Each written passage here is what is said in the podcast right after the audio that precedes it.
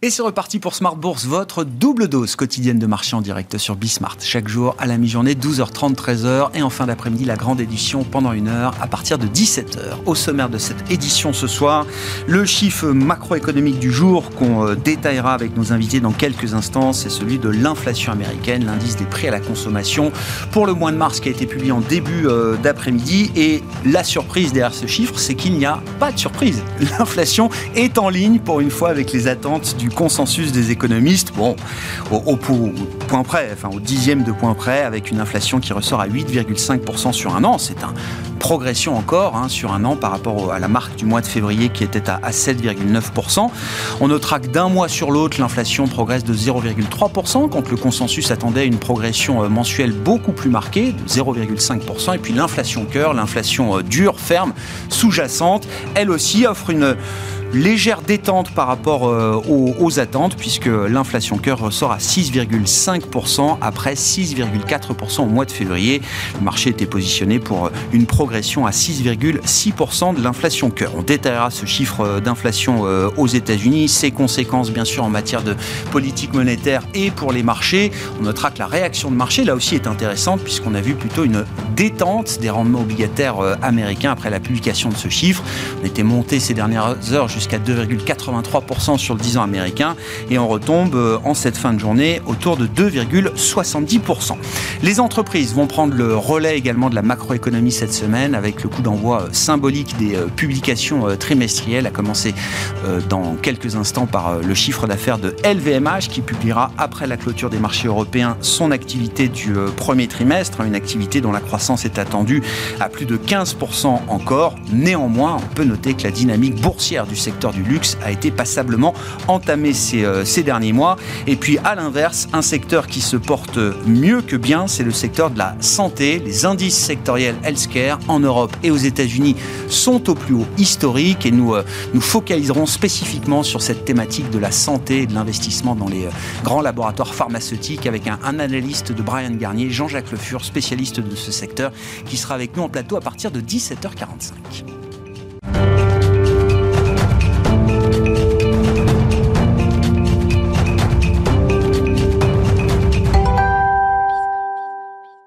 Et des marchés européens qui euh, tournent un peu en rond en ce début de semaine avec une euh, séance négative qui se termine. Les infos clés du jour sur les marchés avec Alix Nguyen.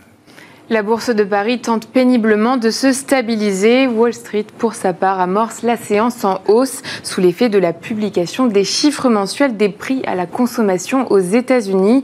L'inflation ressort légèrement plus forte que prévu, mais limitée en données corps. En mars, donc, les prix à la consommation se sont renchéris d'1,2% et de 8,5% sur un an.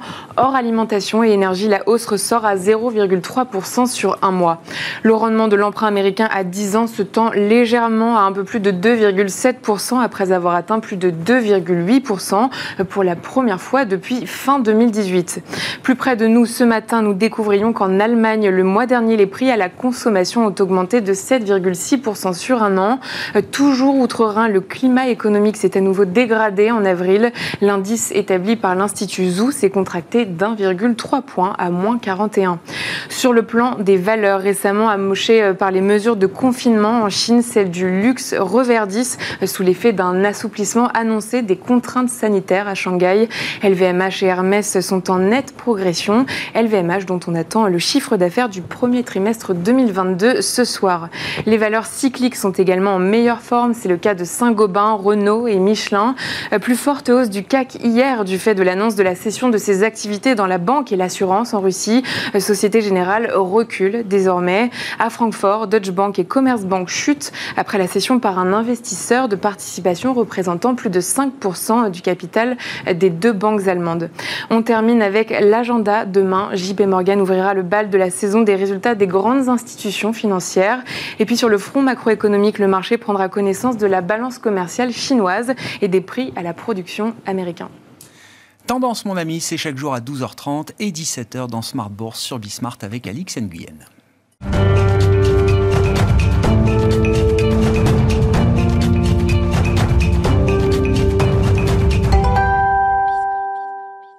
Trois invités avec nous chaque soir pour décrypter les mouvements de la planète marché. Eric Venet est avec nous ce soir, directeur général et directeur de la gestion de Montbleu Finance. Bonsoir Eric. Bonsoir. Merci d'être là. Merci à Nicolas Gottsman de nous accompagner également. Bonsoir Nicolas. Bonsoir. Vous êtes responsable de la stratégie macroéconomique de la financière de la Cité et Benoît Pelloual avec nous également ce soir. Bonsoir Benoît. Bonsoir. Merci d'être là. Vous êtes stratégiste chez Vega IM. Commençons avec euh, l'inflation, hein, euh, le grand sujet pour euh, les investisseurs. Je ne veux pas minorer l'importance de l'élection présidentielle française. On en dira un mot, mais dans l'univers des marchés, ça reste quand même le sujet de l'inflation qui reste le, premier sujet euh, aujourd'hui. 8,5% d'inflation sur un an aux États-Unis.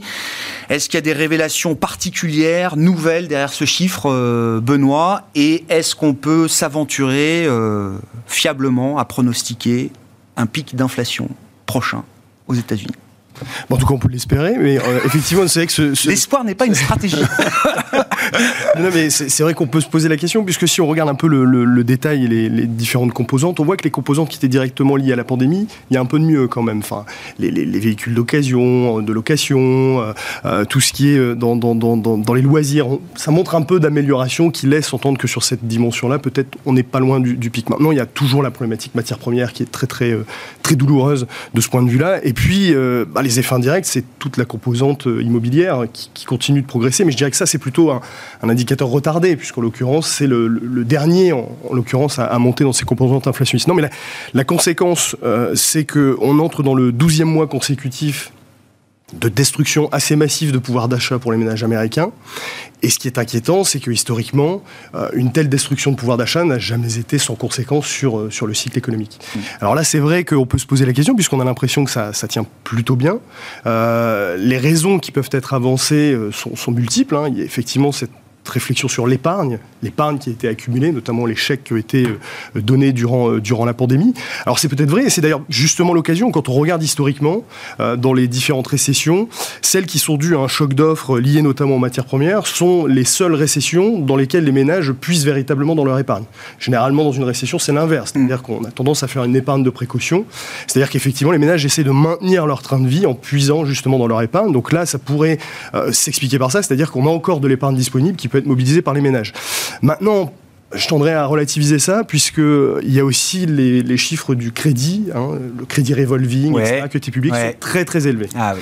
euh, et ça, en réalité, c'est pas Donc forcément... On est obligé de se réendetter pour la, la partie peut-être la moins aisée des ménages pour euh, continuer de faire tourner sa consommation. En tout cas, il y a une question à aborder sur ce, sur ce sujet, puisque effectivement, ça laisserait entendre que bon, les ménages plutôt aisés, euh, qui ont largement épargné ces aides données euh, durant la pandémie, euh, eux vont pouvoir peut-être en mobiliser une partie pour maintenir leur train de vie, mais que les ménages modestes qui en avaient le plus besoin, en réalité, l'ont probablement dépensé, mmh. et ont plutôt maintenant recours à utiliser du crédit justement pour essayer de maintenir leur, leur train de vie. Et ça, bah, c'est quelque chose qui va, qui va pas tenir en réalité. Mmh. Et donc, euh, bah oui, on se pose la question de savoir à quel moment cette inflation qui persiste sur des niveaux très élevés bah, va se répercuter de façon beaucoup plus douloureuse dans les chiffres de, de, de la consommation. Euh, il y a quand même un indicateur qui est l'indicateur du moral des ménages dans, dans, dans l'indice de l'Université de Michigan. Il est déjà en ligne avec un niveau d'entrée en récession habituellement, historiquement. Donc euh, il y a, c'est, c'est effectivement cette, cette conséquence qu'il va falloir surveiller. Maintenant, sur le timing, est-ce qu'on est sur le pic? Euh, Nous, on avait tendance dans les scénarios initial à penser que ce chiffre-là était plutôt sur le pic. S'il y a des chances que ce soit quand même repoussé, puisque la problématique ukrainienne ajoute ouais. euh, à des problématiques de, de, de, de l'énergie. Donc les éléments volatiles, hein, bon, effectivement, c'est ce qu'on voit première, matière première alimentaire également, hein, fortement impacté. Des chiffres de l'inflation. Maintenant, euh, ça n'est juste que repoussé dans ce scénario. On devrait à un moment donné, même si c'est légèrement décalé, avoir euh, une accalmie sur le front de la, pression des prix. Ouais. Donc plutôt l'idée, si en, en termes de timing, au cours de cette première partie 2022, si on essaye d'être un peu, un peu large si on s'avance, exactement, si on s'avance à un scénario, effectivement, le scénario de détente qu'on attendait dès ce mois-ci est peut-être un petit peu décalé ah. compte tenu des pressions liées aux matières premières. Bon, pic d'inflation ou pas alors, euh, Nicolas? Est-ce qu'on c'est de la spéculation Est-ce qu'on peut faire quand même une projection un peu euh, fiable d'une dynamique d'inflation qui commencerait à s'inverser et avec toutes les questions que ça euh, que ça amène hein, À quelle vitesse Jusqu'où on peut voir euh, l'inflation américaine redescendre Alors ça, je me prononcerai pas là-dessus, mais ensuite sur le, sur le pic d'inflation, ce qui peut être intéressant, c'est que bon là, on a eu la publication du CPI, mais l'indice que regarde la Fed, c'est celui du, du PCE. Alors, et, et le, le, PCE, donc on l'aura publié à la fin du mois. On peut expliquer juste rapidement, petit rappel pédagogique, c'est deux, deux, deux, mesures, deux, différentes, mesures, différentes, la composition des paniers n'est pas tout à fait les mêmes. C'est ça, et la composition n'est pas la même, et puis le, le, CPI est lui, enfin la, la, composition est formulée une fois tous les deux ans, alors que le PCE, il y a un ajustement beaucoup plus régulier.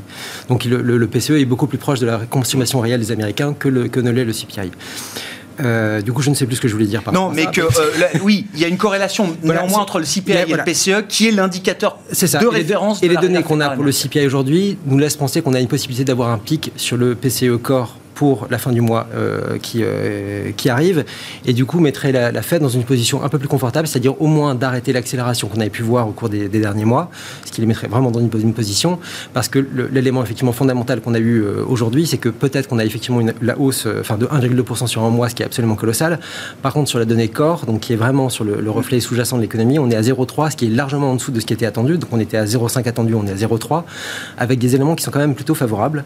Et donc, donc ça, ça donne à mon avis, ça donne un peu plus euh, de, pouvoir, on va dire, d'attendre, en tout cas, de, la part de la Fed. Et du coup, il y a une réaction immédiate du marché qui, alors qu'il anticipait énormément de hausse de taux pour, pour cette année, commence un petit peu peut-être à revoir sa leçon parce qu'il est possible maintenant, alors je pense qu'il est à peu près acquis que la Fed va agir avec 50 points de base lors de sa prochaine réunion. Par contre, si on a une publication euh, pour le prochain mois avec euh, quelque chose qui soit un peu dans la même veine qu'on a là, c'est-à-dire un ralentissement plus fort, hmm. peut-être qu'on pourra anticiper finalement une Fed qui sera moins proactive que ce qu'on pouvait annoncer, euh, enfin attendre jusque, enfin depuis, depuis ce moment-là. Il faut comprendre que l'idée du pic inflation quand il se serait matérialisé correspondrait aussi alors au pic hawkishness, au pic d'agressivité de la réserve fédérale américaine. D'autant plus que le fait qu'on ait aujourd'hui un corps qui soit en baisse alors que le headline, c'est-à-dire que euh, lui est en hausse, en fait, le headline qui soit en hausse, en fait, va lui grever le pouvoir d'achat des Américains. Du coup, il va ralentir la consommation sur le reste, sur le corps, et du coup, en fait, plus le, le, headline va être fort, plus le corps risque d'être faible euh, à l'avenir et donc devrait libérer les mains de la Fed.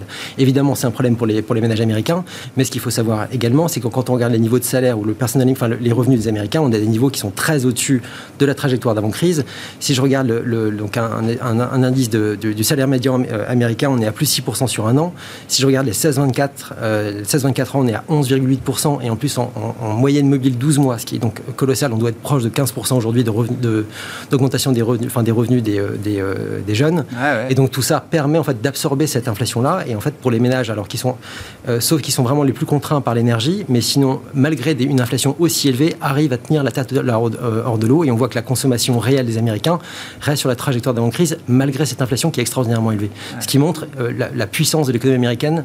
Enfin là, le, quand on voit aussi les, chiffres de l'emploi qu'on a aux États-Unis, enfin on n'a pas eu une économie américaine aussi forte au niveau de l'emploi depuis les années 50. Enfin, il faut quand même se rendre compte. On aura les ventes au détail en en fin de semaine et euh, l'indicateur de confiance euh, du consommateur américain de l'Université du Michigan. En fait, ce qu'on oublie de dire, c'est qu'effectivement, les salaires ont augmenté aussi et la, spirale salaire-prix a, été enclenchée. Donc, euh, finalement, il y a une perte de, pouvoir d'achat de 3%, enfin, à la louche globalement. Donc, ça explique le, à la fois la consommation forte, encore forte des, consommateurs, puis le, moral qui, baisse parce qu'ils savent bien que la tendance n'est pas. Oui, puis il y a beaucoup de bruit médiatique autour de cette question, donc effectivement, ça peut peser aussi un peu sur le moral. Voilà, mais je pense que la, la Fed verra bien très bien avec ce, cet ajustement.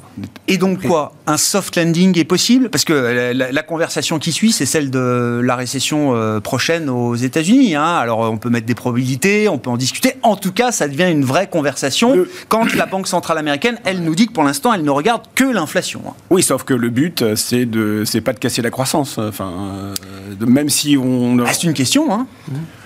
Euh, in fine, si vous avez un choix entre la croissance et puis euh, être un peu plus euh, tourné vers l'inflation, je crois que, enfin, mon avis, il pas photo.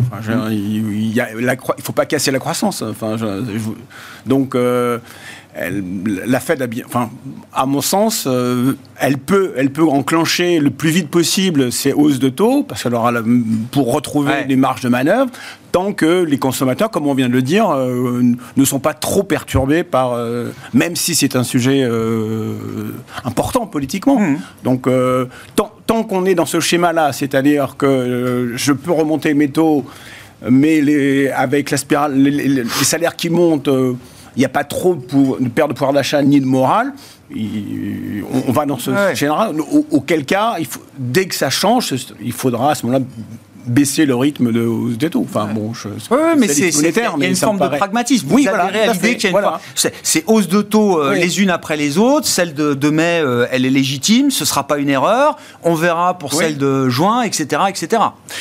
D'autant que, enfin, c'est pas une inflation par la demande. Enfin, tout le monde sait que c'est une inflation parce qu'il y a des problèmes d'offres. Hein. Enfin, c'est le en grande partie. Donc, euh, ok, on va on monte les taux pour euh, refroidir un peu, et puis on, parle fort, euh, et puis en même temps on, on reste souple. Mmh. Mais c'est pas parce que vous allez monter les taux demain à exploser que ça changera rien, quoi que ce soit. Vous allez simplement tuer un peu plus le, le système de production. Donc euh, c'est un, exercice d'équilibre, d'équilibriste et euh, pour l'instant c'est bien géré. Enfin, je parle sous. ouais, ouais, non, non, mais moi je ne suis que. C'est bien géré ou pas, Nicolas C'est quoi C'est bien géré ou pas alors bah, ce, Enfin, ce qu'il y a, c'est que l'économie américaine, encore une fois, si on prend la trajectoire d'avant-crise, en fait, aujourd'hui on est à 2% au-dessus. On devrait être là maintenant, on va avoir les chiffres du, euh, du PIB du, T1, on devrait être 4% au-dessus. C'est-à-dire, en gros, on a à peu près un an d'avance en termes de croissance. Si je regarde les prévisions de Goldman. C'est bien qu'il y ait un peu d'excès demande quand même. Il y a un gros excès de demande. Bah ce qui veut dire que si on parle de récession, ce serait simplement de revenir à la trajectoire d'avant-crise. Donc c'est pas forcément le drame. Mais évidemment, je pense que leur but, c'est d'arriver à quand même d'avoir de conserver cette part d'avance parce que effectivement le but, et là il y a eu pas mal de papiers qui sont sortis, notamment la, la, Fed en a fait un là, il y a 15 jours qui était vraiment très intéressant, qui montrait en gros que justement ce surcroît de demande-là pouvait générer de la part des entreprises un surcroît d'investissement, du coup gonfler euh, la croissance et la croissance potentielle, et du coup là vous avez un truc, un cercle vertueux qui se met en place, qui est exactement de type euh, Trente Glorieuses et tout ça, et donc là enfin, on va pas se priver d'avoir ce genre de choses, si effectivement pour l'instant c'est très théorique, si on arrive à la réalisation de ça, ça serait en gros de casser justement cette idée de stagnation séculaire, et euh, ce qui était quand même un peu le programme depuis le départ, et là, on a quelque chose qui, serait, qui ressemblerait vraiment à quelque chose d'intéressant. Mais c'est encore possible. Théoriquement, en tout cas, c'est encore possible. C'est tout à fait possible. C'est vraiment tout à fait possible. Et enfin, je trouve quand même les données, évidemment que ça a été très pollué par tous les, euh, les, chocs de demande, enfin les chocs d'offres qu'on a eu euh, successivement. Euh, et celui qui peut être inquiétant, effectivement, c'est celui qui nous attend sur, sur l'alimentaire, qui a déjà commencé à progresser, mais qui peut encore durer dans le temps. mais sinon, effectivement, oui, on a, on a tout en place pour arriver à ce genre de résultats. Oui. Bon, soft landing ou hard landing, bah, Benoît? en, tout cas, si effectivement la Fed fait preuve de pragmatisme, ce qu'on pense hein, au final. C'est-à-dire, c'est d'ailleurs ce qu'elle a fait historiquement. C'est-à-dire à chaque fois, quand ça se passe mal, elle est capable d'ajuster sa politique monétaire assez rapidement. Euh, néanmoins, quand on regarde, euh, réaliser un soft landing, c'est extrêmement compliqué. En réalité, d'ailleurs, ça n'arrive jamais. Euh, ouais, c'est ça. Même avec la meilleure volonté du monde. non, mais c'est ça. Historiquement, ça se transforme peut-être pas en récession.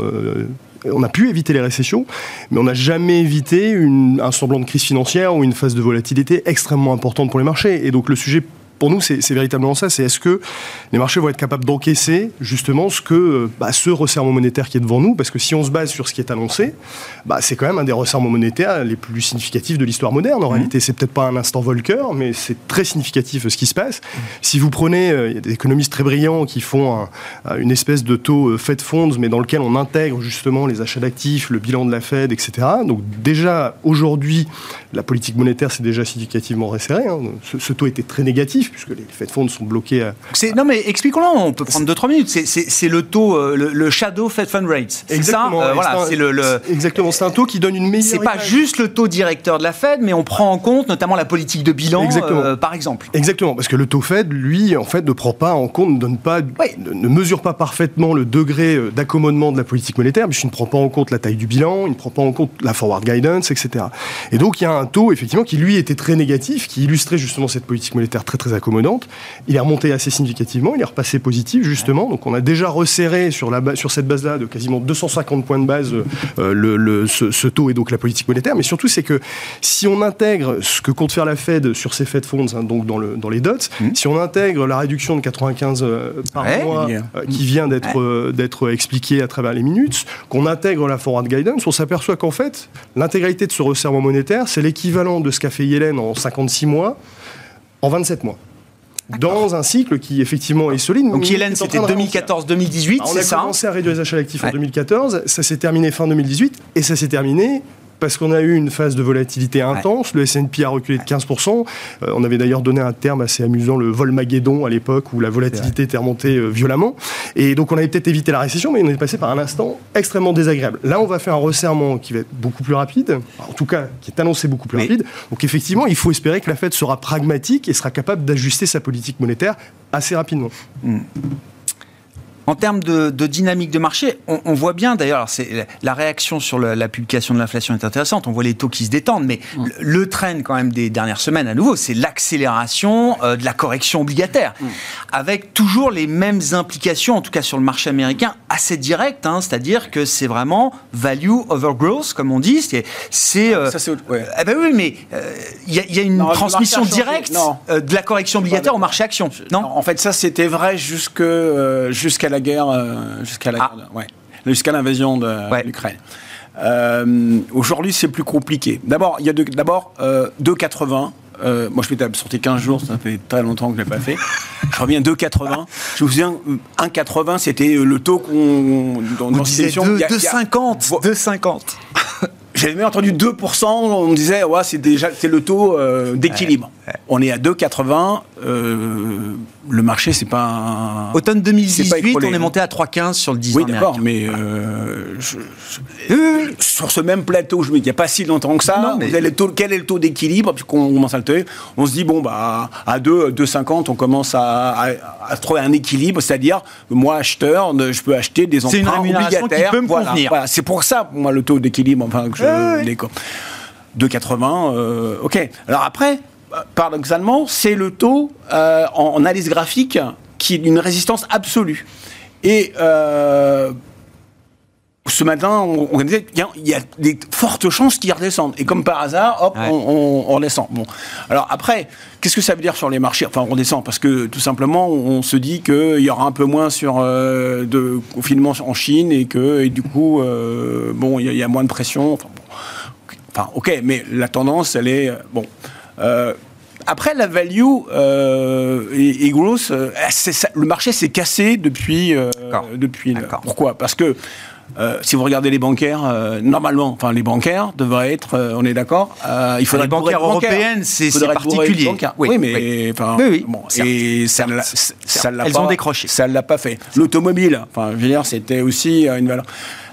donc c'est beaucoup plus, beaucoup plus compliqué aujourd'hui. Euh, on a rajouté, euh, je veux dire, le, seul problème, la seule problématique jusqu'à maintenant, c'était effectivement comment les banquiers centraux géraient. Euh, un, il y avait une sortie du Covid qui, était pour l'économie mondiale, et puis les, banquiers centraux, comment gérer cette remontée des taux. Aujourd'hui, vous y rajoutez effectivement la guerre d'Ukraine et l'explosion des prix agricoles et énergétiques. Donc, euh, le, marché ne peut pas. Enfin, je ne mhm. suis pas du tout à value grosse. Euh, voilà. Je pense qu'il faut avoir. C'est plus aussi binaire que ça ah l'a été euh, sur les premiers mois de l'année. non, mais je pense pas. je pense que c'est. Il faut être beaucoup plus diversifié. Et puis, regardez le pétrole. Enfin, venir moins 5 hier. Enfin, hier aujourd'hui, on est plus 5. Enfin, donc. Euh, voilà, euh, pour tout ça parce que les taux bougent, long, bougent très très vite. Hmm. Bon, bah, il faut avoir un peu de, pour moi, un portefeuille beaucoup plus diversifié, avoir un peu plus de cash pour, euh, pour revoir les tensions. Et puis, qu'est-ce qui est de. une tendance très longue, pour moi, c'est l'énergie qui est redevenue l'énergie renouvelable, qui est redevenue porteur. Là, je, suis été étonné par, par la croissance très forte de ce système méga train pour moi. Oui, parce que ça devient un vecteur d'indépendance énergétique. Oui, en plus de l'idée climatique, ça devient aussi un vecteur d'indépendance énergétique. Alors jusqu'à maintenant, elle était vendue parce qu'elle était liée au taux d'intérêt. le, plus étonnant, c'est que euh, dit non, non, mais c'est trop cher si vous regardez le taux d'intérêt. Euh, alors ça que euh, pour moi, c'est moins simple que Valimbo. Euh, ça me paraît plus une, une et, les banques, les banques justement, là, le, 24 février marque quand même une, rupture dans la dynamique du secteur bancaire. Il faut, il faut en sortir. Il fallait en sortir. Il, euh, ou est-ce qu'il y a encore de l'espoir de ce point de vue-là? Parce que c'était un gros train quand même. Oui, oui, oui, non, je, pense que euh, il, faut être, il faut être sur les banques, parce qu'elles sont, elles, ont, elles, justifient pas. Enfin, après, je ne parle pas des banques américaines. je sais pas. non, non, on parle de l'Europe là, oui, oui, européennes. Sur, l'européenne, euh, oui. Enfin, c'est. Je vois pas pourquoi on, on, elles ont, on, est, on est fait de plus 10 à moins, à moins 10, hein, à moins 15. Donc, euh, pour moi, ça justifie pas, pas du tout. Quand on regarde le bilan des banques, enfin, il y en a sous coude. Hein. Hmm. Benoît, vous avez écrit un papier récemment chez VGIM euh, euh, en, appelant l'idée que c'était peut-être la fin de l'hiver pour les valeurs de croissance. Alors, mm. à définir effectivement, mais à l'opposé de la value, bon, ben, c'est mm. ce qu'on connaît, la tech, le luxe, enfin voilà, pour les secteurs un peu emblématiques de, de, croissance rentable, je, je précise. C'est quoi l'argument? C'est quoi le rationnel? Qu'est-ce qui vous fait dire qu'en 2022, il y aura peut-être un renversement de cette, cette tendance qui voyait les valeurs de croissance bah, un petit peu ces derniers mois? Alors, bah, Déjà, sur, beaucoup. La, sur la, tendance récente, il y a eu, même si là, de nouveau, depuis les propos de Brainard, on a eu la, pente de la courbe des taux qui s'est reportifiée et justement, elles ont de nouveau souffert, ces valeurs de croissance, mais il y a eu toute une période où d'ailleurs tout le monde se grattait la tête à se dire comment les valeurs de technologie, notamment, plutôt côté croissance, parviennent à surperformer alors que les taux continuent de monter. Et euh, c'était le grand mystère, parce que c'est précisément ce qui, leur a, ce qui les a considérablement pénalisés sur la, première partie de l'année. Et justement, pour nous, la, raison repose éminemment sur justement ce qui se passe sur le marché des taux. Il y a effectivement une grande nervosité, donc c'est très difficile là, sur le, court terme d'avoir un, avis aussi tranché, mais en tout cas, on est assez convaincu qu'il va y avoir un retour à meilleure fortune pour ces valeurs de croissance, parce qu'en réalité, on est dans un cycle qui ralentit malgré tout, euh, qu'on est en train d'essayer de faire un resserrement monétaire, donc qui est éminemment périlleux dans, dans ce contexte-là, même si l'économie reste relativement solide, euh, c'est quand même assez compliqué de le faire dans un contexte de ralentissement. Et donc on a des courbes des taux qui sont, euh, aux États-Unis en tout cas, qui sont très peu pentues. Elles sont mmh. Quasi inversées. Et ça, euh, généralement, c'est ça qui compte. On le voit, les corrélations historiques vous montrent que les valeurs de croissance, si elles souffrent hein, historiquement de taux longs qui montent, en réalité, l'élément déterminant, c'est la pente de la courbe des taux qui, influe et qui reflète probablement le, bah, le, poids de la dette qui est beaucoup plus important aujourd'hui, etc. Et sous deux, deux canaux de transition, le secteur bancaire qui pèse très lourd du côté de la value aujourd'hui, c'est mmh. plus de 20% des indices value.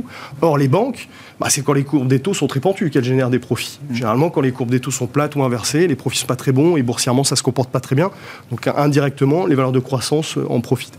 Et l'autre élément, c'est que quand les courbes des taux sont aussi plates, bah, c'est un signe inquiétant sur la croissance. On reviendra sur, éventuellement sur la qualité de ce signal, mais c'est qu'on s'attend à ce que l'économie freine, voire même chute en récession. Et on a le retour de cette logique à la prime à la qualité, à la visibilité qui profite justement à ces valeurs de croissance. Et là, cette prime, bah, avec le mouvement de début d'année, on est revenu sur la moyenne des cinq, euh, cinq dernières années ça nous semble assez, euh, assez, euh, assez normal de reconstituer une prime, sachant que c'est dans ce côté croissance où on a les pricing power les plus élevés, où on, a, on, devrait mieux résister au cycle dans les phases de ralentissement. Et en gros, la répétition de ce qui s'était passé avec Yellen. Une fois que Yellen avait lancé la hausse des taux, les taux longs avaient beau monter, les valeurs de croissance surperformaient parce que la courbe finalement restait plate et était en, en passe de s'inverser. On rejoue un peu le même type de, le même type de scénario. Mmh sur ce, sur, discours, il y, a, le point qui est intéressant avec justement le discours de Brennard, c'est qu'en fait, on avait de la, recherche qui était sortie par des, fêtes régionales de, la fin de l'année dernière, qui montrait justement que, euh, en fait, ils regrettaient un peu ce qui s'était passé avec le premier, euh, euh, la, première réduction de taille du bilan, parce qu'ils n'avaient pas été assez agressifs. Parce qu'ils se sont rendus compte simplement que si vous réduisez la taille du bilan, en fait, vous avez un effet beaucoup plus important sur la partie longue de la courbe que sur la partie courte. Alors que si vous montez les taux, vous avez un effet sur la partie courte. Mm. Et du coup, le discours de Brennard, on voit qu'il y a une inversion, enfin, à ce moment-là, on avait une inversion de courbe qui est en train de se produire. Et donc, elle a réussi à inverser ce processus-là. Et donc, depuis, on a une pontification qui se met en place, parce que justement, elle a dit qu'elle souhaitait vraiment une, beaucoup plus de, enfin, pas de brutalité, mais beaucoup plus de force sur la réduction d'aide de bilan. Effectivement, ils annoncent 95 milliards par mois, ce qui est beaucoup plus important que ce qu'ils avaient fait précédemment. On va voir les, euh, les, prochaines, les prochaines données. Donc, en tout cas, d'une part, ils ont intégré le fait que euh, le fait d'avoir une, inversion de courbe n'est pas bon pour eux, parce que ça peut aussi avoir un effet autoréalisateur sur la croissance. Mais en plus, évidemment, comme ils détiennent 7000 milliards de titres, euh, qu'ils ont, évidemment, la, courbe est totalement polluée par, par cette mm, mm. Et plus, plus vite ils arriveront à se désengager euh, par la réduction taille du bilan, plus on aura une lecture à peu près euh, correcte de ce qui se passe sur les taux. Mais du coup, là, on voit que simplement sur un effet mécanique et sur le fait de, se, de, se, euh, de réduire la taille du bilan, on peut avoir déjà une lecture plus importante. Et avec justement cette repontification de la courbe derrière, on peut se dire finalement peut-être que la croissance elle est plus solide qu'on ne le croyait. Et peut-être que c'est plutôt une, bonne nouvelle. On verra, on verra pour la suite. Ouais, j'entends bien. Moi, ça me laisse à penser qu'il y a quand même une forme de stratégie dite du pilote automatique. C'est-à-dire que Qu'est-ce qui fera qu'à un moment la Fed reprendra peut-être les commandes s'il le faut euh, C'était pareil hein, dans le cycle 2014-2018. Il y avait eu ces, hausses de taux euh, en pilote automatique. C'était sans réfléchir. On avait quitté un petit peu le côté data dependent ah, et on tapait euh, tous les FOMC comme prévu, comme signalé. Est-ce que c'est cette idée-là qui domine, en tout cas pour pour cette début du, cycle de resserrement Il va y avoir un ajustement. D'une part, simplement par la, composition de la Fed qui pour l'instant est amputée de trois de ses membres, trois membres qui vont arriver peut-être pas là tout de suite parce qu'on n'a pas encore la confirmation euh, du, Sénat plein, mais on a, on a, enfin, on a, le board normalement est majoritaire euh, dans, dans, le vote. Euh, là, il ne l'était pas lors de la dernière réunion, il ne le sera a priori toujours pas lors de la prochaine réunion. Il y a au moins deux membres qui vont être ajoutés rapidement, le troisième membre derrière, et les deux membres qui vont arriver sont mm. plus Dove que, que Hawk notamment, et notamment vis-à-vis des présidents de région. Donc ça rééquilibrera dans un sens un peu plus Dove, d'une part les dots, donc on aura sans doute une lecture un peu plus faible que ce qu'on avait actuellement, ou en tout cas pas d'un ajustement trop fort à la hausse, mm. Et on aura sans doute également euh, le, cœur vraiment du board qui, décide vraiment la politique. Et si jamais ils se mettent d'accord, ils auront la majorité absolue sur les présidents de région. Du coup, je pense que là, on aura effectivement une lecture plus importante. Et quand je vois notamment un des membres qui va arriver, Philippe Jefferson, euh, lui, tout son travail à lui, c'était de dire que euh, la réduction de la taille de, la pauvreté aux États-Unis, on ne l'a qu'à partir du moment où on a le plein emploi. Et à ce moment-là, on continue d'accélérer. Donc avec ce, avec ce genre d'approche, et lui, il a été confirmé déjà par le Sénat. Donc avec ce type d'approche-là, à mon avis, il y a peu de chances qu'on arrive à avoir une réaction à la tricher aux États-Unis pour les, prochains temps. D'ailleurs, enfin, le, un des membres les plus agressifs qu'on entend beaucoup, qui est Boulard, c'est également dans les dots celui qui baisse les taux le plus tôt justement. 2023 ou 24 Exactement. 2023, on, est déjà. C'est-à-dire resserrement très agressif, rapide, mais euh, on est prêt à inverser si effectivement ça, ça, se passe mal. Donc on voit bien que la priorité absolue, c'est pas forcément l'inflation. Enfin, c'est juste un discours. voilà.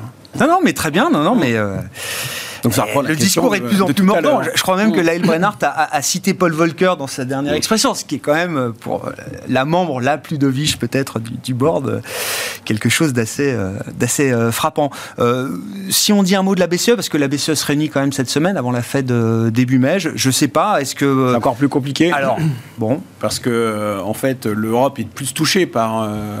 Alors là, là il y a un sujet de croissance beaucoup plus direct. Voilà, là il y a un sujet de croissance. Hein. Le chef de l'OCDE euh, Laurent Boone, qui disait qu'il y enfin, qui avait calculé que normalement c'était moins 1,5% de croissance pour l'Europe et, 2, 2 et 2,5 euh, d'inflation. Enfin, on voit que c'est quand même beaucoup plus euh, c'est ce qu'on peut appeler un choc stagflationniste, même si le mot n'est pas euh, prononçable par les banquiers centraux, euh, ça reste oui, quand même. Si, oui, oui. Si vous avez de, il y a de l'inflation et puis que vous avez une baisse de l'activité, ça s'appelle la stagflation. Sauf que la stagflation, c'est un mouvement de structurel. Enfin, pour moi. Enfin, je, sinon, voilà. Donc, ça veut rien dire. Enfin, mm. oui, il y a une baisse de la croissance et une augmentation de l'inflation. Donc bah, pour Mme Lagarde, c'est encore plus compliqué. Hein, parce que, euh, mais ce qui est surprenant, c'est que chaque fois, alors euh, ceux qui pensent que la BCE doit effectivement normaliser au plus vite, euh, très bien. pour les autres, on a toujours été surpris par l'agressivité du discours confirmé réunion après réunion depuis le, le pivot au quiche du mois de février. Oui, mais on peut, enfin, c'est ce qu'on vient de dire pour la fête. Enfin, vous pouvez avoir un discours, n'empêche que euh, je vois mal euh, Madame Lagarde euh, enfin, être beaucoup plus agressive réellement face aux incertitudes. Enfin, mais qui, hmm. qui, sait où on sera dans, dans un mois? Enfin, donc, Non, mais ça transparaissait pas aussi clairement dans mais ces ça peut dernières communications. mais ça peut pas. La préoccupation, c'était celle de l'inflation, préoccupation unanime. mais oui. Ça, c'était les bah, derniers mots à l'issue du dernier conseil des gouverneurs. Quand même, ah, bien sûr. Voilà, hein, on est à 7 et quelques. On n'a jamais vu ça. Hein, donc, mais, non, non, mais il faut, faut pas oublier le, la problématique de l'euro aussi, parce qu'une tel, une telle divergence de politique monétaire, en tout cas de, de, degré de, politique monétaire entre les États-Unis et, la zone euro, euh, fait que l'euro est voué quand même à, s'affaiblir si on n'a mm. pas un discours un peu plus ferme pour essayer de, limiter.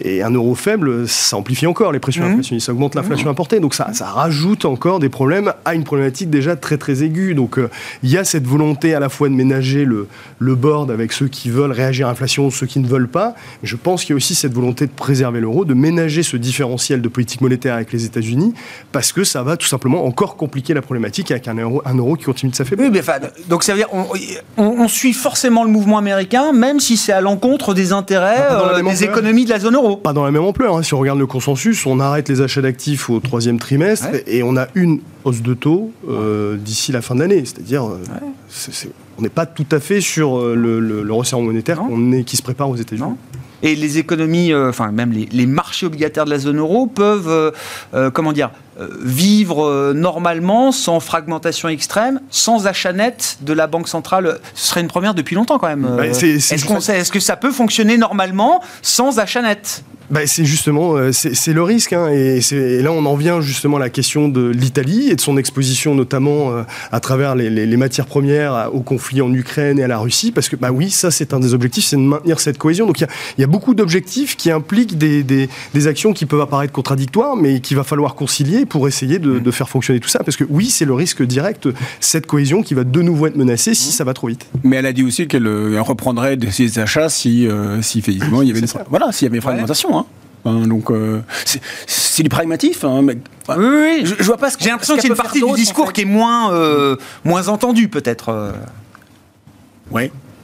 Je, je- je- oui, peut-être. Je, je- Ouais. je pense qu'il n'y a rien à attendre. En fait, elle, elle pensait en mars avoir une vision claire des choses avec euh, les, les problèmes d'inflation, enfin les calculs d'inflation. Bon, arrive euh, ce qu'on vient de dire. Euh, donc maintenant, elle attend juin les- des prévisions un peu plus concrètes, tenant compte de la guerre en Ukraine. Je suis même pas sûr qu'en juin, on, on soit capable d'avoir euh, de- de- un, un scénario clair. Donc, euh, enfin, je, je vois pas très très bien ce qu'elle peut faire d'autre. euh, Sinon, euh, laisser dire que bah oui, on aura une, une remontée de taux si Mhm. tout va bien. Ah ouais, j'entends.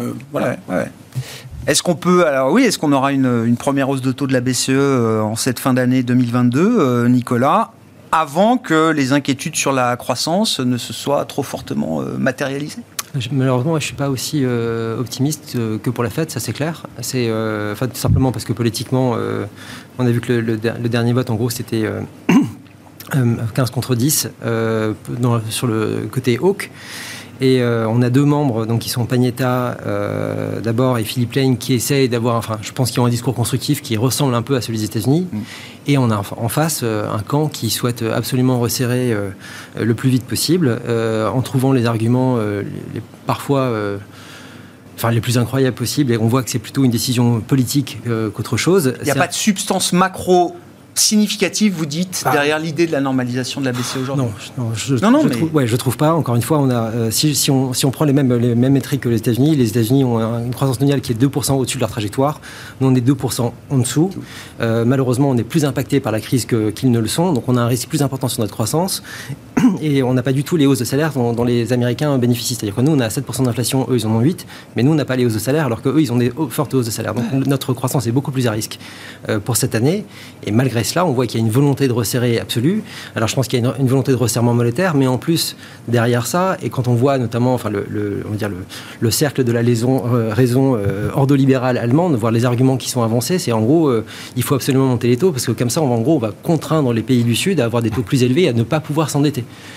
Et donc là, on voit une espèce de, de logique un peu austéritaire qu'on avait de- des années 2010, qui est euh, enfin, économiquement absurde et qui est en train de revenir euh, sur le devant de la scène, alors même que l'Allemagne en ce moment pourrait. Enfin, je, enfin, je- je- Bah oui, je croyais que l'Allemagne avait changé. bah, en fait, non. Pas tant que ça. Et, euh, Ouais. et, Bon, et voilà.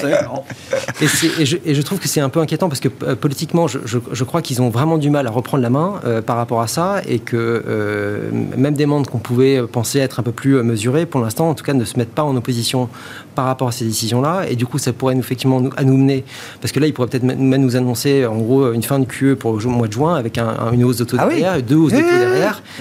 Et euh, alors qu'on a une économie qui ralentit, et du coup là, c'est vraiment le- le- la réédition, et encore une fois, de 2008-2011. Et je voyais déjà d'Utmar euh, ce matin une interview de Otmar Hissing dans le FT, là un papier de Jürgen Stark dans, dans- chez. Donc d'anciens membres du ça, de la Banque Centrale Européenne, allemand, hein, bien qui sûr. nous font une offensive euh, faucon euh, en Europe qui est vraiment Donc, la le- plus malvenue possible. Le- n- ne serait-ce qu'envoyer le signal qu'on est prêt à monter deux fois les taux, par exemple, d'ici la fin de l'année, ce serait déjà une forme d'erreur dans la communication, Ah, déjà- ou déjà, dans le signal envoyé au marché. Bah, il faut voir l'impact. Enfin, pour la, la dette française, on était à 0, on est à 1,3. Déjà, au niveau budgétaire, c'est une contrainte Les Italiens, ils sont, on est très largement au-dessus. Enfin, on est à 2,5. Et euh, donc, enfin, évidemment que c'est une contrainte au niveau budgétaire et au niveau monétaire, il y a un resserrement qui est en train de se mettre en place, alors même que vous avez une, économie qui est en train de ralentir en même temps. Donc, c'est c'est, euh, c'est vraiment ouais, mal joué. Ouais. Venons-en à propos d'austérité. De, Alors venons-en à la relance. Là, c'est le papier que vous avez écrit dans les échos, euh, c'était quand bah, Hier, au lendemain du, des résultats du premier tour de l'élection présidentielle française, euh, Nicolas. C'est euh, l'enjeu économique derrière le deuxième tour du 24 avril, c'est celui du virage de la croissance, bah, qui a été pris en 2020 avec une stratégie de relance assez inédite au niveau européen. Et vous dites, ce qui est en jeu pour le 24 avril, c'est est-ce que ce virage de la croissance, on le poursuit? Dans quelle ampleur? Ou est-ce qu'il s'arrête? Bah, Vous pouvez expliquer ça? Ouais, l'idée, euh, c'est que en gros, depuis euh, le début des années 80, on avait effectivement une, un cycle qui était plutôt justement celui du resserrement monétaire, qui aurait fait, produit la, une, forte, forte, baisse des taux et qui a été poussé à l'extrême, je pense, dans les années 2010. Et tout le monde s'est rendu compte pendant les années 2010, notamment aux États-Unis, que cette croissance était trop faible et qu'on était loin du potentiel. Mmh. Donc, oui, il y a une réflexion qui a été menée d'abord aux États-Unis, qui a été lancée avant le Covid, hein, c'était en, 2018, justement pour modifier notamment la stratégie de politique monétaire et qui était dans un sens qui était plus favorable à la croissance. Cette réflexion-là, euh, donc là, effectivement, aux États-Unis, c'est ce vers quoi ils sont lancés. Je pense que s'il n'y avait pas eu le Covid, ils auraient fait la même chose, peut-être pas avec autant d'ampleur, mais ils auraient, ils auraient fait la même chose. Euh, en Europe, on a un peu copié ça euh, également. Et si je veux résumer ça, euh, par exemple, sur le, au niveau européen, nous, ça fait 30 ans, enfin, depuis l'existence de l'euro en tout cas, qu'on nous parle tous les jours de compétitivité, c'est-à-dire qu'en gros, on va mettre tout sur les entreprises, les baisses de charges et tout ça, en pensant que ça va ruisseler sur le, reste, le reste du monde. cette nouvelle stratégie-là, donc ce qui est fait aux États-Unis, déjà, enfin, initié par Trump, mais qui était poursuivi par Biden, c'est en gros, on met le paquet sur les classes moyennes. Du coup, euh, vous, remontez le niveau de consommation, vous augmentez le niveau de croissance, d'investissement, et du coup, vous avez quelque chose qui est assez, favorable.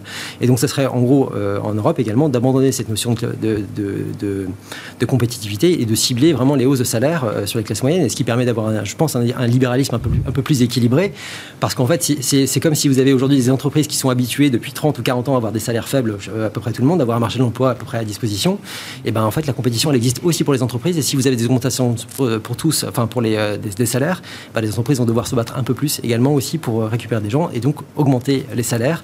Et vous avez une vraie économie libérale qui se met en place. Et pour que ce soit clair, qui est porteur de ce projet euh, aujourd'hui? Parce que la, politique de l'offre et le ruissellement, c'était quand même l'idée de Macron 2017, euh, j'entends. Et, je pense que c'est là où c'était tout à fait intéressant. C'est qu'effectivement, enfin, on avait euh, une aversion, c'est qu'aux États-Unis, on avait eu l'élection de Trump, on avait l'élection, enfin, on a eu le Brexit au, Royaume-Uni, qui était un peu porteur de ce genre de, ce genre de discours, de relance maximale, les classes moyennes et ce genre de choses. Et en France, on a voté un peu à l'inverse de ça. Mais par contre, sous la présidence de, de Macron, d'une part, c'est lui qui a mis la garde au pouvoir. C'est la garde qui a initié cette revue de politique monétaire et c'est lui qui a fait le quoi qu'il en coûte. Et du coup, on voit qu'il y a quand même un, changement assez majeur, en tout cas, entre ce qui avait été proposé et je pense le pragmatisme, euh, pragmatisme qui a eu lieu euh, ensuite, et que je pense que ce serait intéressant de voir la suite, si justement on peut hmm. enfin en finir avec la stratégie qu'on a en Europe depuis, euh, depuis 20 ans, pour avoir quelque chose qui soit plus dirigé vers la croissance et, et les salaires.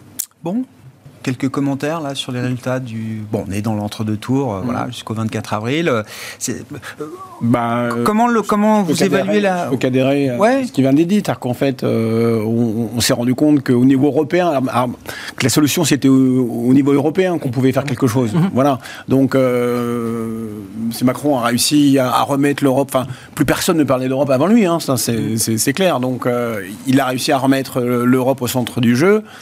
Euh, bon, si on peut continuer euh, et recueillir enfin les, les, fruits de ce qui a été euh, posé,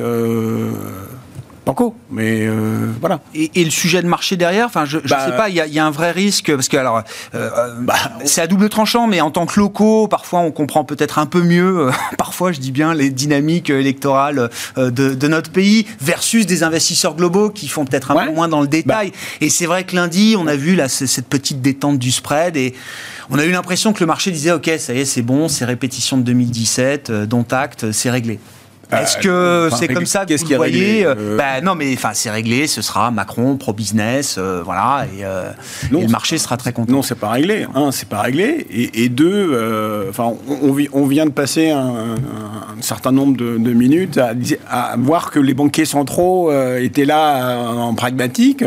Euh, si si euh, le programme Le Pen passe, euh, on, est, on, est anti hmm. on n'est pas dans l'Europe là, donc en fait on n'aura pas l'aide effectivement. Et quand on regarde le taux d'endettement français, enfin donc oui, on aura un accident de marché. Même s'il n'y a plus de Frexit dans le programme de Marine Le Pen, vous dites qu'il y a quand même bah, il y a quand même une confrontation avec l'Europe. On est à 1,30 sur sur l'OAT avec enfin avec ce qu'on a fait aujourd'hui avec le quoi qu'il en coûte. Donc, euh, si demain on n'a plus le, le parapluie euh, de la Banque centrale, euh, j'ose pas imaginer où on va aller en niveau de taux d'intérêt. Quoi. Hmm. Enfin, je... Oui, non, non, mais j'en- j'entends bien. Bon, je, je sais pas, on a, on- les stratégistes ont réfléchi au. Alors, ce qui paraît être euh, le scénario minoritaire, mais encore une fois, soyons prudents. Le, le risque, euh, enfin, le risque au sens neutre du terme, hein, j'entends, mais le, le risque de marcher derrière une accession de Marine Le Pen. euh, euh, au pouvoir, euh, le marché est complaisant face à cette idée-là. Est- je pense que le marché est complaisant parce que les exemples de populistes qui sont finalement arrivés au pouvoir ne sont pas transformés en quelque chose de catastrophique et de dramatique. Enfin, on a en tête évidemment euh, Trump et ce qui s'est ce qui s'est passé, même si on a eu droit à une présidence qui a été quand même assez grotesque, hein, mais ça n'a pas été la catastrophe qui était autant redoutée. Mais surtout, il y a aussi l'exemple de, de Tsipras en, en Grèce, quoi. C'est-à-dire que euh, malgré le discours, ça s'est confronté à la réalité. Donc il y, a, il y a effectivement les promesses, l'accession au pouvoir, mais ensuite, ce qu'il est possible de faire.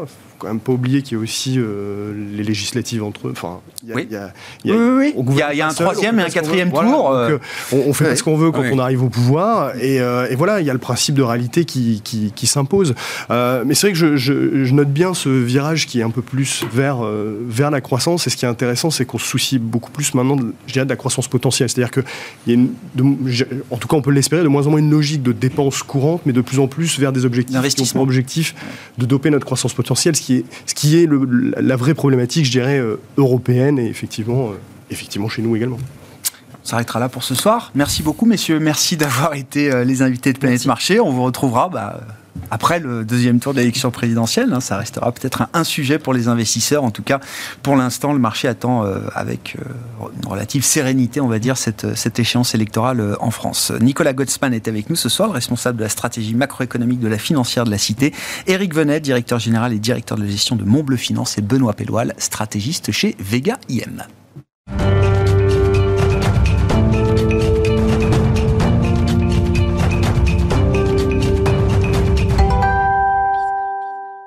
Le dernier quart d'heure de Smart Bourse. Chaque soir, c'est le quart d'heure thématique. Le thème ce soir, c'est celui de l'investissement dans le secteur de la santé et des pharma. Un secteur en bourse qui est au plus haut historique, aussi bien aux États-Unis qu'en Europe. Jean-Jacques Le Fur est à mes côtés en plateau pour évoquer ce secteur que vous connaissez particulièrement bien. Bonsoir Jean-Jacques. Merci d'être là. Vous êtes analyste santé pharma chez euh, Brian Garnier. Oui, alors quand je dis le secteur de la santé au plus haut en bourse, c'est pas au jour près. Euh, on va dire c'est sur ce début d'année 2022, y compris en ce début de deuxième trimestre 2022. Je le disais, en Europe, mais également aux États-Unis, le secteur healthcare, comme on dit, est au plus haut euh, historique. Si on se focalise sur le périmètre européen, comment vous expliquez en tant qu'analyste du, secteur ce ce rationnel ou cette euh, psychologie de marché qui amène ce secteur-là au plus haut historique, après des années quand même de de-rating, hein, on pourrait y revenir, mais c'est vrai que c'était un secteur qui était un peu euh, souvent jugé à la traîne. Tout à fait. Alors évidemment, je ne vais pas faire de grandes révélations en vous disant que le contexte actuel, euh, avec euh, toutes les craintes qu'on peut avoir, ralentissement économique, euh, les hausses de prix de matières premières, l'inflation qui en découle, la hausse des taux qui se dessine, même si c'est peut-être justement une force contraire. On pourra y revenir. Mais donc ce contexte particulièrement négatif impacte en réalité quasiment pas le secteur de la pharmacie les valeurs pharmaceutiques. Euh, les prix des matières premières, c'est pas un sujet pour l'industrie pharmaceutique. À titre d'exemple, le, coût de revient euh, des médicaments dans l'industrie, c'est de l'ordre de 10 à 15% Je me suis amusé à prendre un petit exemple euh, assez simple. Un comprimé, ça fait quoi? 200-300 mg vous en prenez un par jour pendant un an, vous avez consommé 73 grammes de matière. Ouais. Une voiture, ça pèse une tonne, deux tonnes. Donc on voit tout de suite que rien que les matières premières, ça ne représente pas grand-chose, donc c'est pas un sujet. Le deuxième élément, évidemment, c'est que euh, le, le consommateur final, le patient, va pas s'arrêter euh, brutalement, même si son pouvoir d'achat est touché. Alors un peu moins vrai aux États-Unis, mais particulièrement en Europe, où les produits, les médicaments sont remboursés. Donc il n'a pas de raison de s'arrêter de, conso- de- de consommer. Donc que ce soit dans- euh, dès le départ à la fabrication jusqu'au bout de la chaîne où le Mmh. client final consomme, il n'y a pas de risque de ralentissement ou de choc euh, malgré tout ce qu'on entend sur le, le monde macroéconomique. Ouais, c'est ça, c'est un secteur qui est très éloigné des crises dont on discute euh, en ce moment euh, sur les marchés. Et alors sur la, le niveau des taux, sur la hausse des taux, vous dites c'est intéressant de noter que cette performance boursière se fait malgré un vent contraire qui peut être celui du, mouvement de remontée des rendements obligataires, euh, Jean-Jacques? Alors oui, puisque euh, en général, la valorisation des, valeurs pharmaceutiques se fait par actualisation des flux. Et évidemment, comme c'est un secteur de croissance, euh, une remontée des taux a un effet de levier, j'allais dire négatif important sur les valorisations, ou significatif. Et donc cette perspective de hausse des taux qui est normalement un vent contraire, quand on regarde dans les 15 dernières années, 20 dernières années, chaque fois qu'on avait une perspective de hausse des taux, le secteur se mettait à vaciller. Mm. Euh, là, il semble que le, marché ou les investisseurs soient plutôt focalisés sur les risques qu'on vient d'évoquer et la résilience du secteur face à ces risques, plutôt que de savoir si la hausse des taux peut entraîner euh, un souci pour le secteur pharma. J'ajouterais pour finir que c'est un secteur qui est peu endetté, voire même en situation de cash positif, ce qui veut dire que euh, la hausse des taux... Euh, Coût de financement n'est pas un sujet, quoi. Voilà. c'est ça. C'est même peut-être favorable pour les boîtes qui sont plutôt cash positives, parce que qu'est-ce qu'elles font de leur cash eh Quand les taux sont négatifs, elles sont bien embêtées. Et Novartis a été un bon exemple pour ça. Euh, après la vente de sa participation dans Roche, on l'a vu rapidement se lancer dans un rachat d'actions, ce qui a surpris tout le monde. Et en réinterrogeant un peu les directeurs financiers, ils m'ont dit, mais euh, avec une masse d'argent de plusieurs dizaines de milliards, si cette Novartis ne trouvait pas une cible immédiatement, il fallait qu'il le place à taux négatif. Eh oui, 50 points de base, moins 50 points de base sur le taux de dépôt. Donc c'était un vrai sujet. Il euh, y, a le prix boursier et il y a aussi la valorisation. Est-ce que, le, est-ce que le, le, le, plus haut historique du secteur sur le plan boursier, euh, à quel type de, de, niveau de valorisation du secteur ça correspond aujourd'hui? Est-ce que c'est un secteur qui est très cher à ce niveau de prix boursier ou est-ce que ce sont des valorisations euh, qu'on connaît d'une certaine manière sur le plan historique? Alors, sur le plan historique, aujourd'hui, enfin, je regardais hier, le, PE est de l'ordre de 19 fois. depuis 2012, on a eu deux pics un en 2015 et un en 2021 à 20 fois en termes de PE sur le secteur européen, je parle. Hmm. Euh, entre les deux, là, on se traitait à peu près entre 16 fois et 18 fois. Donc on voit bien que ce 19 fois, il est, il est pas au maximum, mais pas loin, et il est un petit peu euh, exagéré, surtout qu'il n'est pas forcément lié aux fondamentaux euh, du secteur qui n'ont pas changé entre le mois de janvier et aujourd'hui. Donc c'est cette fameuse prime de sécurité dont je, que j'évoquais. Cette aversion au risque qui crée cette euh, survalorisation peut-être sur ce secteur. il y a un autre indicateur alors, qui est peut-être un petit peu moins euh, fiable ou euh, qui est intéressant, c'est que je me suis amusé à regarder les, cours de bourse de, de, toutes les valeurs pharmaceutiques françaises, les grandes valeurs européennes, pardon. Elles sont pile poil dans la moyenne des objectifs de cours des analystes. Ah. Donc en fait, on a rejoint cette moyenne sans éléments fondamentaux, nouveaux, positif, aucun, propre au secteur. Hmm. Donc on voit bien que c'est cette prime de sécurité, à mon avis, qui a tiré le secteur. Alors si on va un peu plus finement dans euh, l'analyse et qu'on regarde les euh, fondamentaux euh, entreprise par entreprise, labo par labo, Jean-Jacques, bah, c'est le job des analystes de proposer des, des recommandations aux clients, donc sur des bases trimestrielles parfois. Donc il y a les top picks du deuxième trimestre. quelles sont les entreprises européennes du secteur de la santé et de la pharma qui vous paraissent avoir le plus de valeur aujourd'hui au regard de leurs fondamentaux, une valeur qui ne serait pas encore pleinement exprimée sur le plan boursier, euh, Jean-Jacques Alors, euh, chez Brian Garnier, on, a, on fait notre exercice chaque trimestre, comme beaucoup d'autres, de top pick list.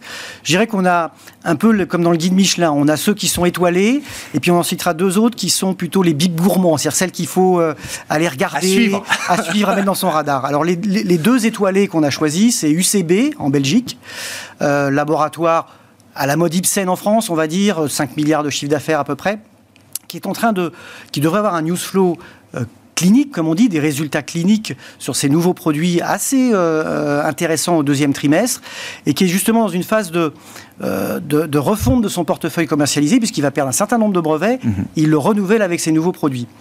on a déjà eu une bonne nouvelle au début avril avec l'approbation par la FDA d'un nouveau produit qu'ils avaient acquis en janvier, qui peut faire un milliard, 800 millions, un milliard. Euh, on attend euh, sous peu le feu vert de la FDA pour le lancement de leur nouveau produit dans le psoriasis. Mhm. Euh, pareil, on est sur du 3 milliards de potentiel de chiffre d'affaires. Et puis on a deux produits pour lesquels on devrait avoir les résultats détaillés de phase 3 début mai dans un congrès qui sert à traiter une maladie un peu rare qui s'appelle la myasthénie généralisée ou myasthénia gravis. Alors le côté intéressant de toutes ces nouvelles, c'est qu'elles sont relativement sécurisées. Euh, bon, le premier produit qui est approuvé, ça c'est déjà fait. Le Bimzelix, on connaît pas dans le psoriasis, pardon, on connaît parfaitement son efficacité, sa phase 3. Il y avait juste un problème d'inspection des usines qui a été résolu par la FDA.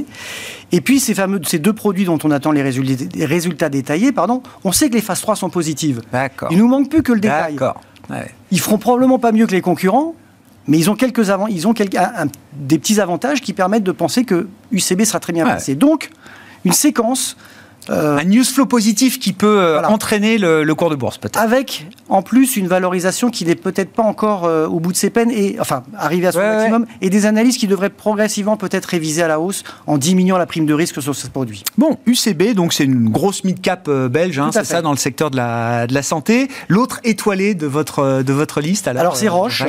Euh, Classique. cla- classique, Ouais. oui. Euh, L'histoire de Roche, c'est bah, tout le monde la connaît. On a subi la- le contre-coup des biosimilaires, la, la- la- la concurrence des biosimilaires qui a vraiment handicapé la croissance de Roche. Cette année, on l'a encore aussi. On va perdre 2 milliards et demi à peu près de chiffre d'affaires euh, liés à ces biosimilaires. C'est la dernière année. Euh, et dans le même temps, Roche, en Europe, sera la valeur qui va annoncer le plus de résultats cliniques. 16 études cliniques à publier en phase 3. Alors, tout ne sera pas positif Non, non. naturellement. Euh, quelques résultats importants euh, et qui devraient permettre de remettre le focus sur Roche, sur son- sa future croissance. Sur la croissance. oui. Voilà, puisque les produits existants euh, lancés depuis 3-4 ans, en fait, euh, leur forte croissance a été masquée par ces biosimilaires. On n'a pas vu l'impact positif sur Roche. Là, il va commencer à disparaître. Et mon sentiment, c'est que les investisseurs vont progressivement s'éloigner de cet impact négatif biosimilaire pour se tourner vers le futur grâce à ces nouveaux produits qui vont prendre le relais. Ouais, donc l'idée d'un changement de statut, même Tout à peut-être boursier, pour euh, ce- cette euh, grande valeur Roche, évidemment, qui est, quand je disais classique, oui, ça fait partie des, grands, sûr. des, des grandes valeurs euh, traditionnelles suisses, en l'occurrence, du secteur de la, de la santé. Et puis alors, c'était, oui, j'aime bien le parler, les bips gourmands, là, les, euh, les étoiles peut-être en devenir. Ce sont, on parle d'ailleurs de sociétés qui ne sont pas des jeunes sociétés, hein, euh, Non. Non, non. dans le domaine de la santé. Non, tout à fait. Alors on a euh, restons français Sanofi tout d'abord. Alors c'est vrai qu'on a eu une petite déception sur une étude clinique au deuxième au, euh, au mois de mars, pardon.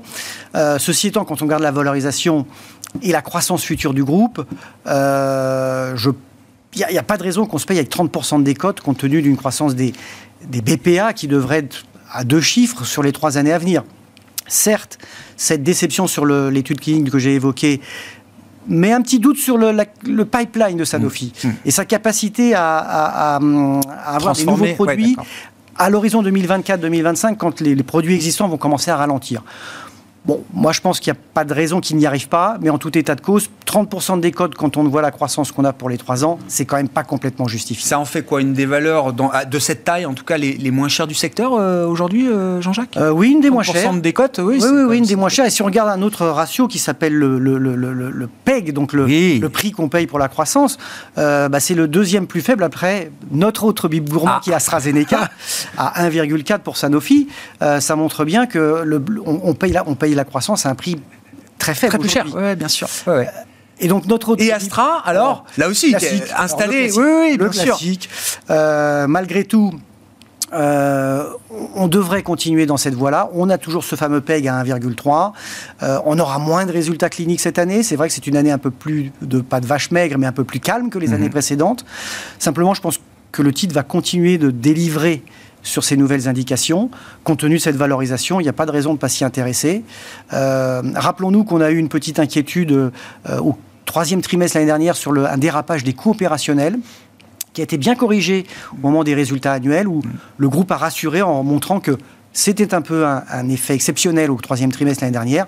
Et donc, euh, la double histoire de AstraZeneca, maîtrise des coûts, plus un portefeuille qui croît fortement, Ouais. devrait se poursuivre. Merci beaucoup euh, Jean-Jacques. Merci d'être venu nous éclairer sur euh, ben, l'un des secteurs euh, stars, vedettes de ce début d'année. Il faut le dire, hein, c'est suffisamment rare pour être souligné. Secteur de la santé pharma, je le rappelle, qui a atteint des plus hauts historiques en ce début de deuxième trimestre, aussi bien sur le marché européen, c'était notre sujet, mais également sur le marché américain. Jean-Jacques Le Fur, analyste santé pharma chez Brian Garnier, qui était l'invité du quart d'heure thématique de Smart Bourse ce soir. Voilà pour cette édition. Smart Bourse revient demain évidemment en direct à 12h30 sur Bismart.